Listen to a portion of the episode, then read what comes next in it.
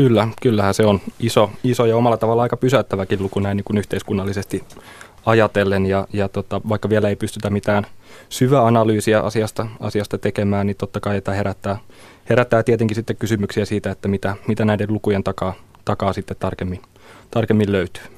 No onko tämä aktiivisuusehto asetettu liian tiukaksi, jos puolet sitä ei läpäise?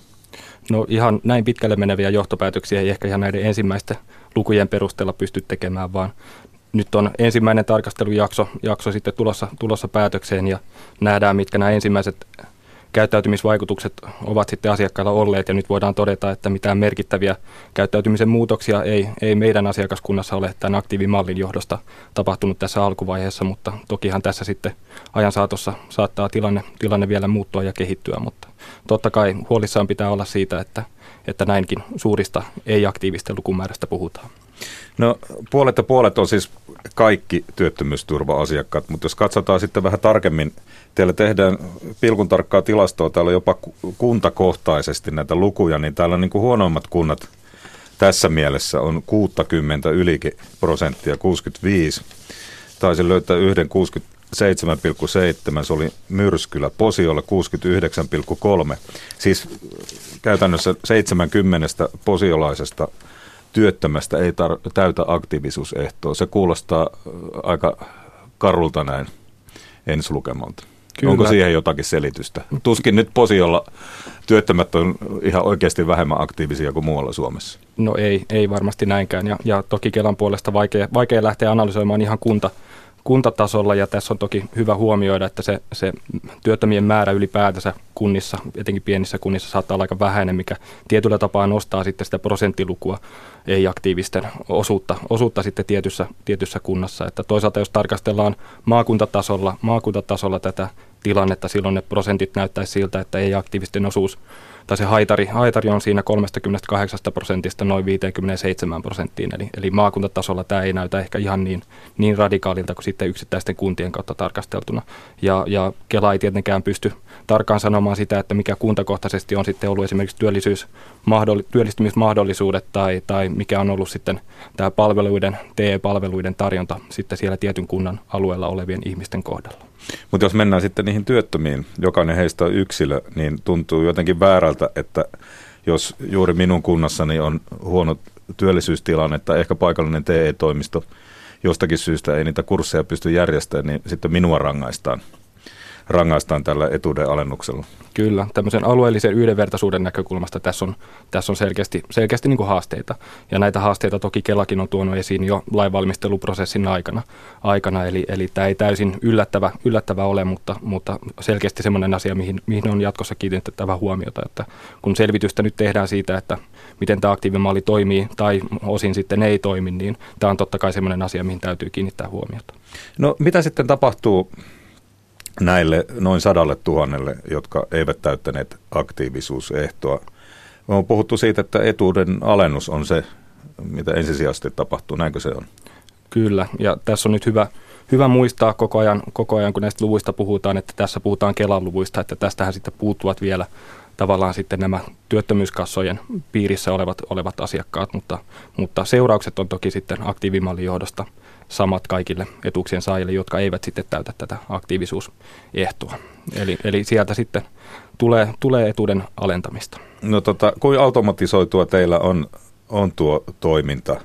Tuleeko tässä esimerkiksi maksatukseen sen takia katkoja tai aiheuttaako se teillä minkälaisia kommervenkkejä sitten byrokratiassa? No ei, ei aiheuta mitään, mitään dramaattista. Että me on hyvin pitkälle pystytty automatisoimaan tämä prosessi, koska tässä käsitellään sellaisia tietoja, jotka jo aikaisemmin oli, oli Kelan käytössä. Eli, eli meidän tietojärjestelmissä on pystytty aika hyvin, aika hyvin nyt sitten varautumaan tähän tilanteeseen. Totta kai massat on suuria ja jos ajatellaan, että tämmöinen massa olisi tullut, tullut sitten äh, käsipelillä tehtäväksi, niin silloin oltaisiin oltu, oltu sitten ongelmissa.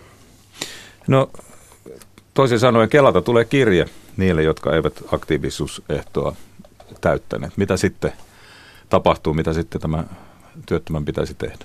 No, tässä on erittäin tärkeää nyt huomioida, kun työttömistä puhutaan, että ei puhuta mistään, mistään kasvottomasta massasta, vaan, vaan täällä on todella lukemattomia erilaisia elämäntilanteita ja olosuhteita näiden lukujen, lukujen takana. Ja, ja on vaikea sanoa, että, että miten kussakin tilanteessa sitten henkilö tulee, tulee jatkossa käyttäytymään ja, ja miten – miten tavallaan henkilö sitten tähän, tähän tilanteeseen jatkossa reagoi. Mutta esimerkiksi Kelan puolelta nyt sitten voidaan todeta, että jossain määrin esimerkiksi toimeentulotukeen varmasti tulee, tulee tätä kautta sitten lisää, lisää hakemuksia ja lisää, lisää saajia. Että sieltä sitten viimesijainen, viimesijainen toimeentulotuki tulee sitten ottamaan koppia, koppia ainakin osasta, osasta joukkoa. No me, jotka ollaan työelämässä mukana, niin, niin se kai on noin 30 euroa se, se tota, kuukaudessa se etuuden alennus sitä voi sitten jokainen miettiä, onko se paljon vai vähän.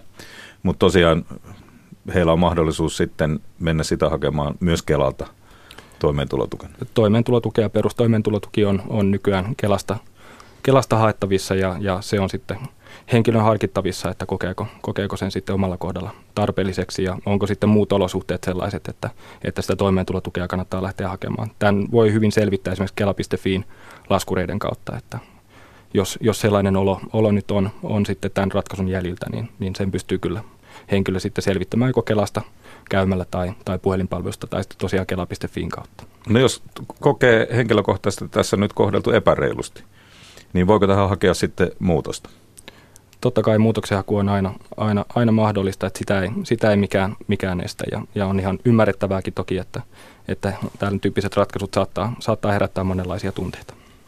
No mitä jos ei vieläkään, että otan nyt taas esimerkiksi sen posian, jossa 70 työttömästä ei aktiivi ehtoja, aktiivisuusehtoja täyttänyt, niin mitä jos vieläkään ei pysty aktivoitumaan?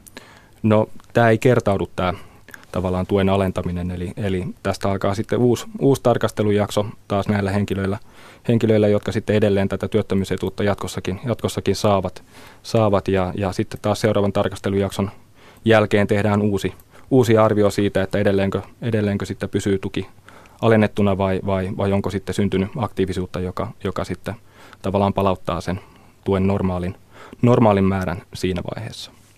No Pasi Pajula, olet osaamiskeskuksen päällikkönä Kelassa. Mitä Kela tekee kaiken tämän tiedon kanssa? Meillähän nyt on tässä kuitenkin siis lähes 200 000 ihmisen aktiivisuudesta jonkinlaista dataa, mutta tässä teidän tiedotteessa sanotaan, että, että kuitenkin tietoja on kerätty vasta noin 10 prosentilta työttömyysturva-asiakkaista. Mitä tämä tarkoittaa ja mitä tietoja vielä kerätään? Me kerätään monenlaista tietoa tällä hetkellä. Tosiaan tiedot tarkentuu joka, joka päivä ja me, me haetaan myös niitä tavallaan yksilöiden erilaisia tilanteita täältä massan, massan joukosta, joita koetaan, että Kelan on syytä sitten nostaa, nostaa esiin siinä vaiheessa, kun yleisemmin arvioidaan tätä aktiivimallin toimivuutta. Eli, eli onko siellä joukossa sitten sellaisia tilanteita, jotka katsotaan, katsotaan sitten, että ne on, ne on ihan aidosti niin kohtuuttomia, että, että, että sitä, sitä puolta pitää tarkastella jatkossa myös lainsäädännön keinoin. Ja, ja tässä työssä Kela tulee olemaan varmasti aktiivinen. No palataan vielä tähän, että puolet käytännössä työttömyysturva-asiakkaista ei täyttänyt aktiivisuusehtoa, niin, niin tota, minkälaisia toimenpiteitä se teillä Kelan sisällä aiheuttaa?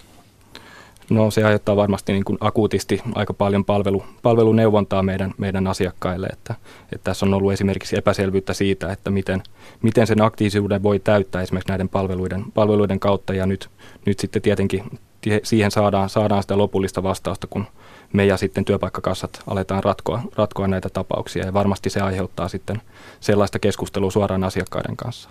Ja sitten niin kuin sanoin, niin me tehdään sitä haarukointia siitä, että, että minkälaisia tapauksia täältä löytyy, että onko, onko esimerkiksi sellaisia henkilöitä, jo, henkilöitä tässä joukossa, joilla työkyky on alentunut, mutta, mutta ei ole oikeutettu ö, sairausperusteiseen etuuteen, mutta, mutta sillä selkeästi näyttäisi olevan vaikutusta siihen, että mahdollisuudet aktivoitua eivät ole niin hyvät kuin sitten, sitten jollain toisilla. Ja tämän tyyppisiä tapauksia varmasti haetaan ja, ja mietitään, että miten niitä, miten niitä voitaisiin nostaa esiin.